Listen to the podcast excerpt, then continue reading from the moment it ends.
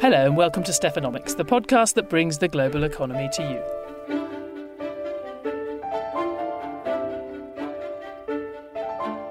If all the international conferences in the world get cancelled, will global output go up or down? I remember putting that question jokingly to a few economists in the early stage of the COVID-19 crisis, back when we were just cancelling meetings and events, not putting all of normal life on hold. The answer, we thought, was it would reduce global output, but deprived of all that networking and speechifying, the productivity of the participants would surely go up. I thought of that this week because one fixed point in the international calendar that hasn't moved is the date of the spring meetings of the International Monetary Fund and the World Bank. They've all been happening this week, online. And they might turn out to be more important than usual as finance ministers and central bank governors think about how best to help the world economy come out the other side. We're spending most of this week's episode talking about that with the IMF's chief economist, Gita Gopinath. But first, I wanted quickly to bring your attention to one other feature of the economic landscape that hasn't budged, and that's German policymakers' conviction that they are always right.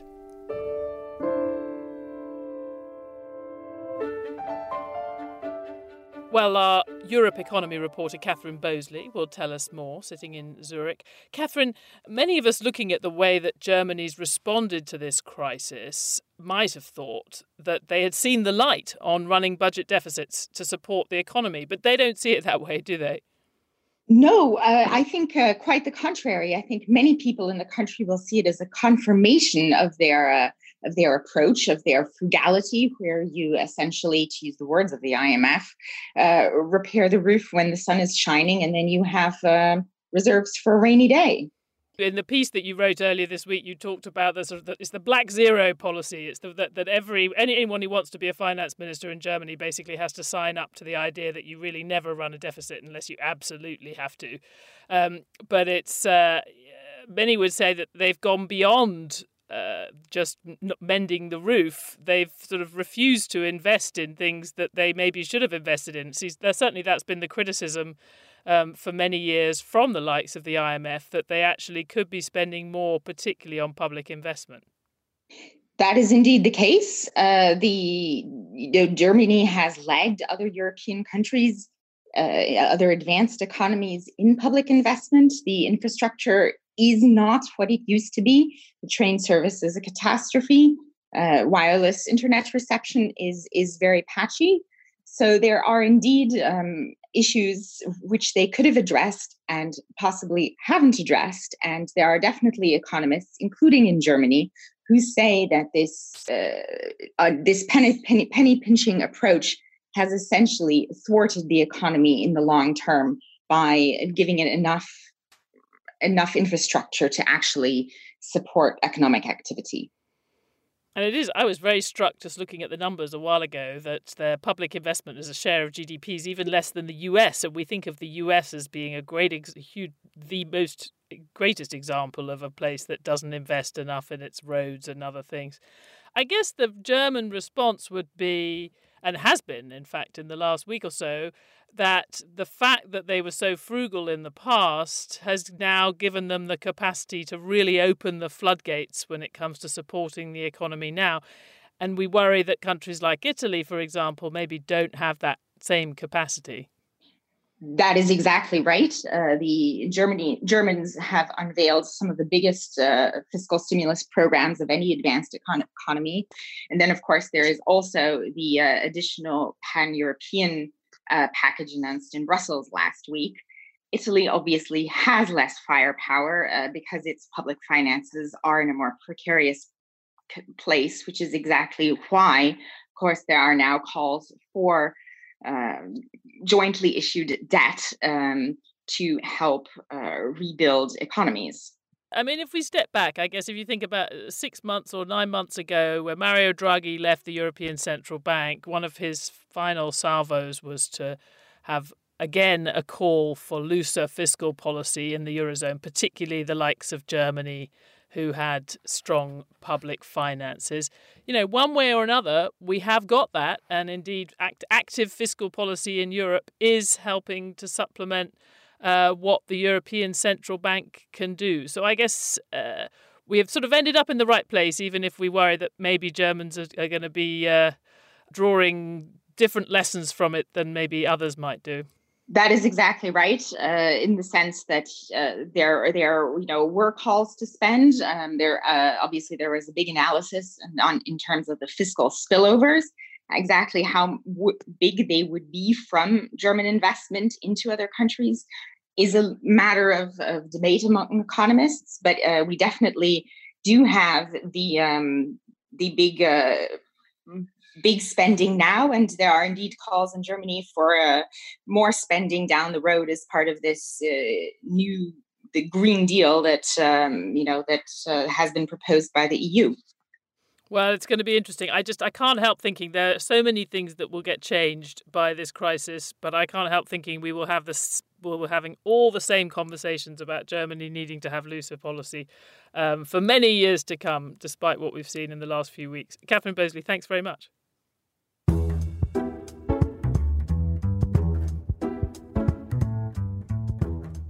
Well, I'm delighted to be joined now by Gita Gopinath, the chief economist of the International Monetary Fund, sitting in Washington, D.C. Gita, you've just produced the fund's new forecast for the global economy this week. Obviously, it's a big change from the last time when you went through that process at the beginning of the year. What I found particularly striking looking at these forecasts was that your baseline scenario for the world was also the most optimistic one. I mean, often with forecasts, you have a baseline and then you have how things might go well or things might go badly. But right now, you're really only looking at how things could go badly. I mean, Stephanie, I think what you can say is that you should be struck by the uncertainty around the forecast more than anything else. We started constructing this over the last several weeks. And as you know, at the IMF, it gets built both bottom up and then top down. So this is a very elaborate process with 189 member countries. So this estimate reflects that. So now the question is, what kinds of scenarios should we be constructing? And yes, there are some upside risks, and we could see that coming about, especially if we have good positive news on therapies and vaccines. But right now, we do think that most of the risks are to the downside. And so we elaborate on three scenarios where things can get much worse.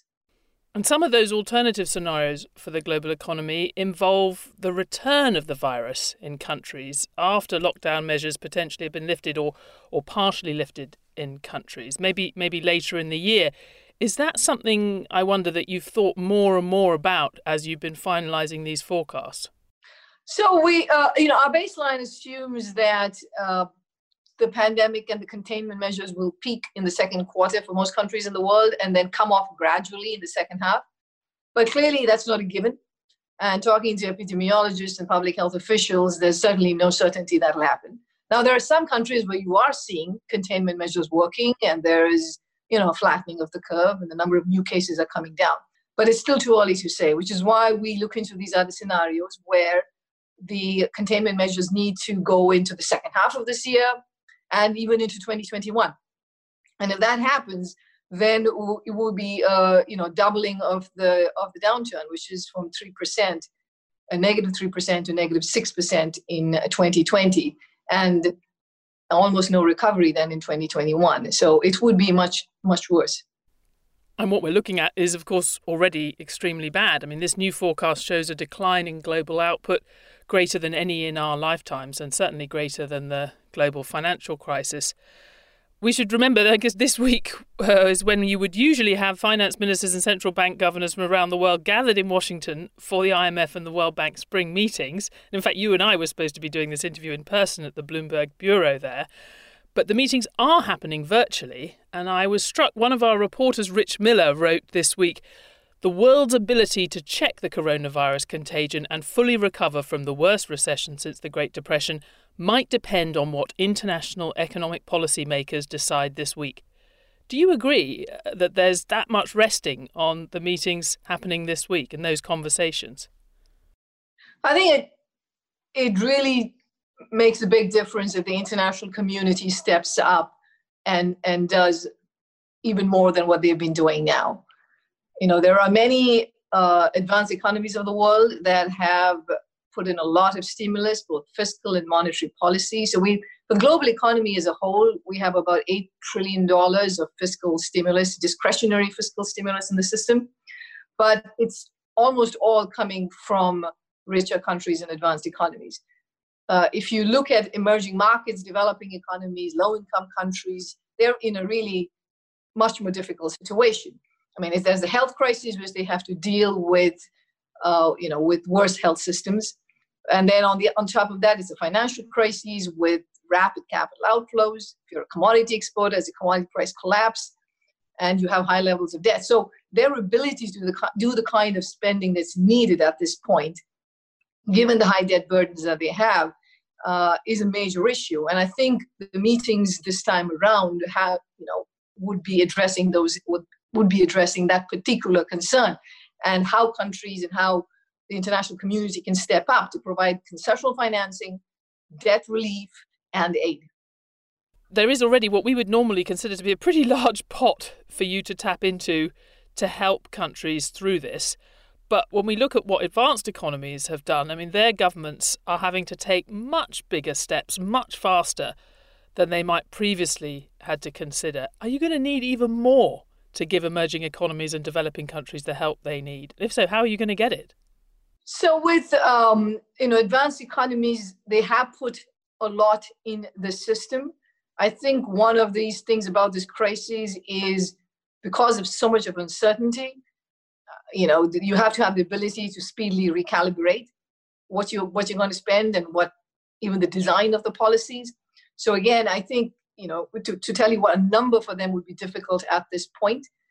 But the plus side is that you see monetary policy and fiscal policy now working together in many countries.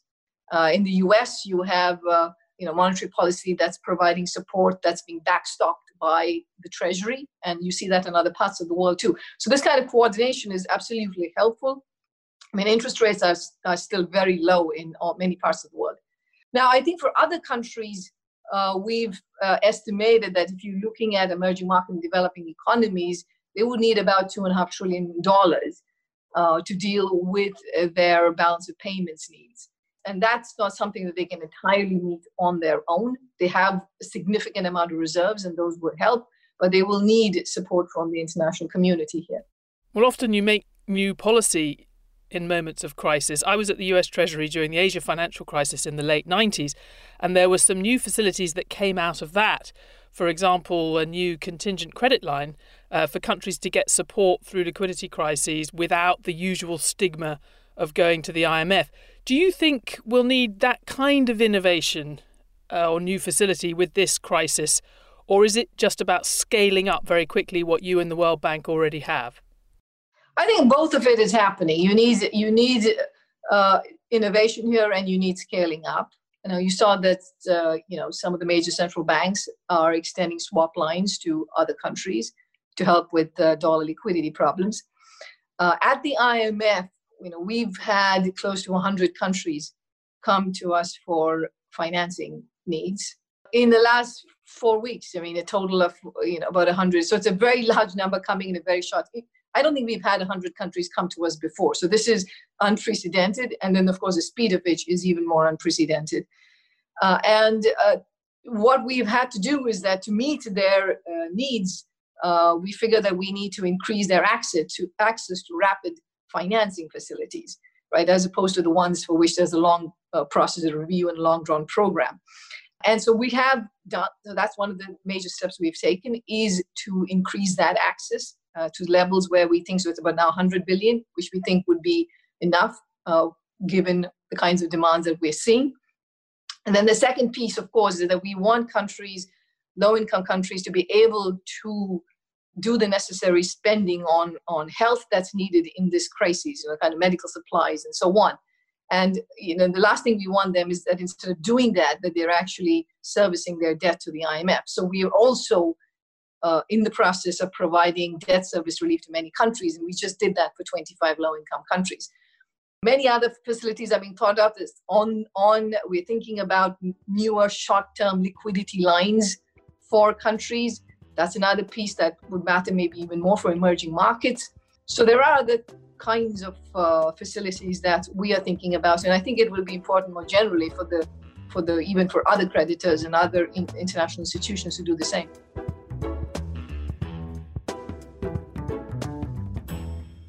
Now, I wonder if we could step back to what you might be writing about in your World Economic Outlook in maybe a year or two's time. I mean, one of the debates that the IMF had highlighted recently, and we've thought about a lot on this programme, is whether the exceptional measures taken during and since the global financial crisis had left governments with enough ammunition to respond to the next crisis. We talked about the lack of policy space, but now we're in that next crisis. Of course, we didn't know what it was going to look like. And governments in advanced economies have been able to do a lot with monetary and fiscal policy. So do you think we've learned that there was more policy space than we thought? Or is it just that these extraordinary circumstances have kind of created space for governments to undertake a level of spending we wouldn't have previously thought they could do? Well, Stephanie, I think what we were flagging, not so long ago was that monetary policy cannot be the only game in town. And next time something goes wrong, fiscal policy will have to play a bigger role. I don't think we predicted that would be even more the case, because this time around, in terms of targeting the measures and getting it to the right people, fiscal policy really has to play a big role. And that's what we've seen this time around, which is we have seen fiscal policy stepping up in many parts of the world and working with monetary policy to have the biggest impact.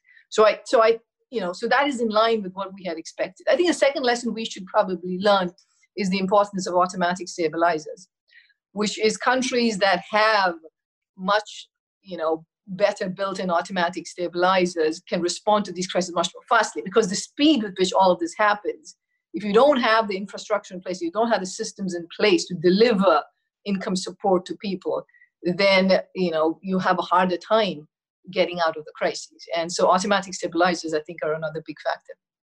So I guess we should just explain what automatic stabilizers are. That's the bit of fiscal policy that works without governments having to do anything. So if you enter recession, your economy shrinks, your tax revenues automatically go down, and your public spending on things like unemployment benefits automatically goes up. That's the automatic stabilizers. But all of the fiscal policy support, at least in advanced economies, has been about trying to prevent there being permanent costs from this shutdown in economies. So preventing companies that were otherwise viable from going bust, and stopping people going into unemployment who might otherwise have just been able to stay in work and whose jobs are viable. I mean, at this point, do you think advanced economies have done as much as they can do to minimise that long-term damage from this crisis? How optimistic are you? I think there is a substantial risk in that. This is a crisis that's affecting small and medium enterprises, along with some of the big ones, and getting to them is much harder. When you have a deep recession of this kind, it tends to leave scars, in terms of job losses, in terms of firms that go out of business and take much longer to come back. There are going to be issues with, private sector balance sheets, public sector balance sheets. So I think there is a lot to be concerned about here. I mean, another thing I would want to flag is that while in the past, when there's been a crisis and you have all the stimulus in the system, it is a stimulus, which is you want people to go out and spend, you want firms to invest now.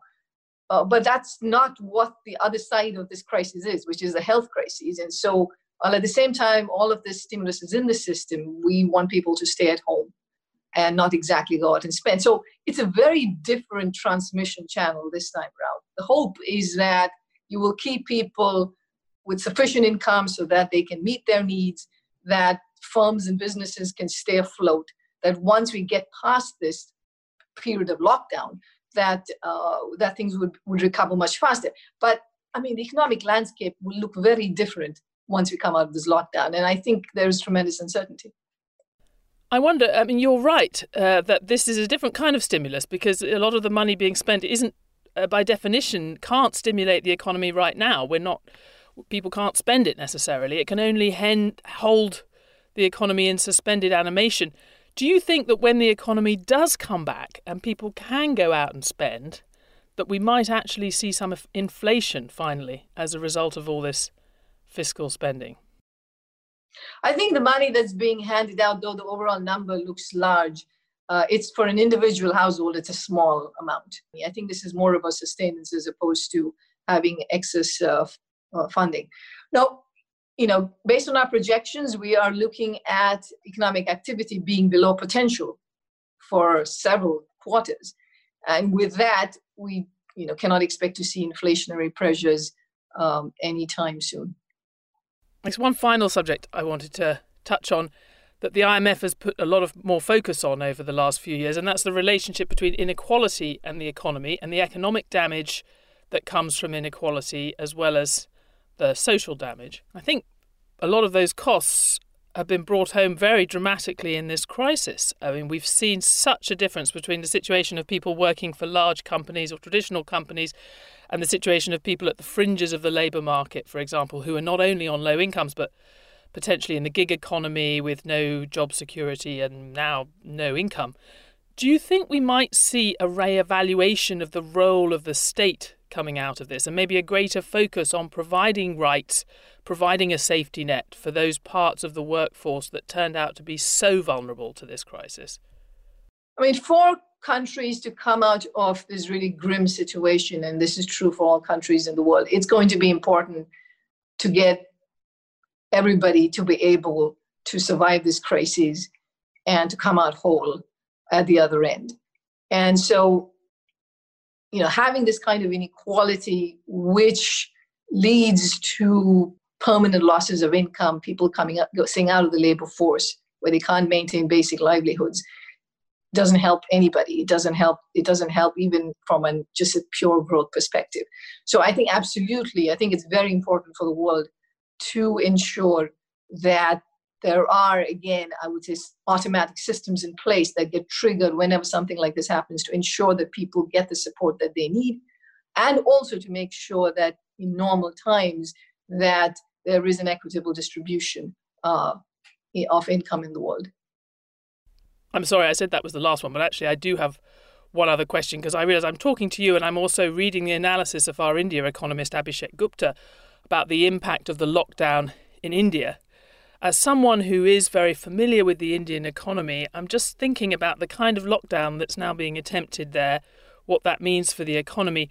Do you feel that there's enough understanding of the implications of that for a country such as India with its enormous slum population and informal economy? Are there enough programs there to prevent this kind of shutdown being cataclysmic for a big chunk of the Indian population? Well, it is essential to do what we are seeing there, and I think the Indian government was right to move speedily and put these kinds of lockdowns in place. You have to make sure that this crisis doesn't spiral out of control. Now, this has unfortunately had a big effect on daily wage workers, and you've seen this with migrant laborers who are going back to the villages. And, this requires, at the same time as you're putting this containment in place, it requires that the government supplies food, transfers in kind, but also cash transfers. And they are doing several things in this dimension. They are providing relief to a lot of workers, and I expect that they will do more going forward. Gita Gopinath, Chief Economist of the IMF, thank you very much. Thank you, Stephanie.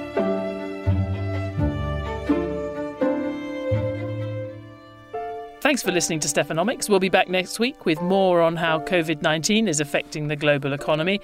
And remember, you can always find us on the Bloomberg Terminal, website, app, or wherever you get your podcasts. For more news and analysis during the week from Bloomberg Economics, you can follow @Economics on Twitter. You can also find me on @MyStephanomics. This episode was produced by Magnus Hendrickson, with special thanks to Gita Gopinath and Catherine Bosley. Scott Landman is the executive producer of Stephanomics, and the head of Bloomberg Podcasts is Francesca Levy.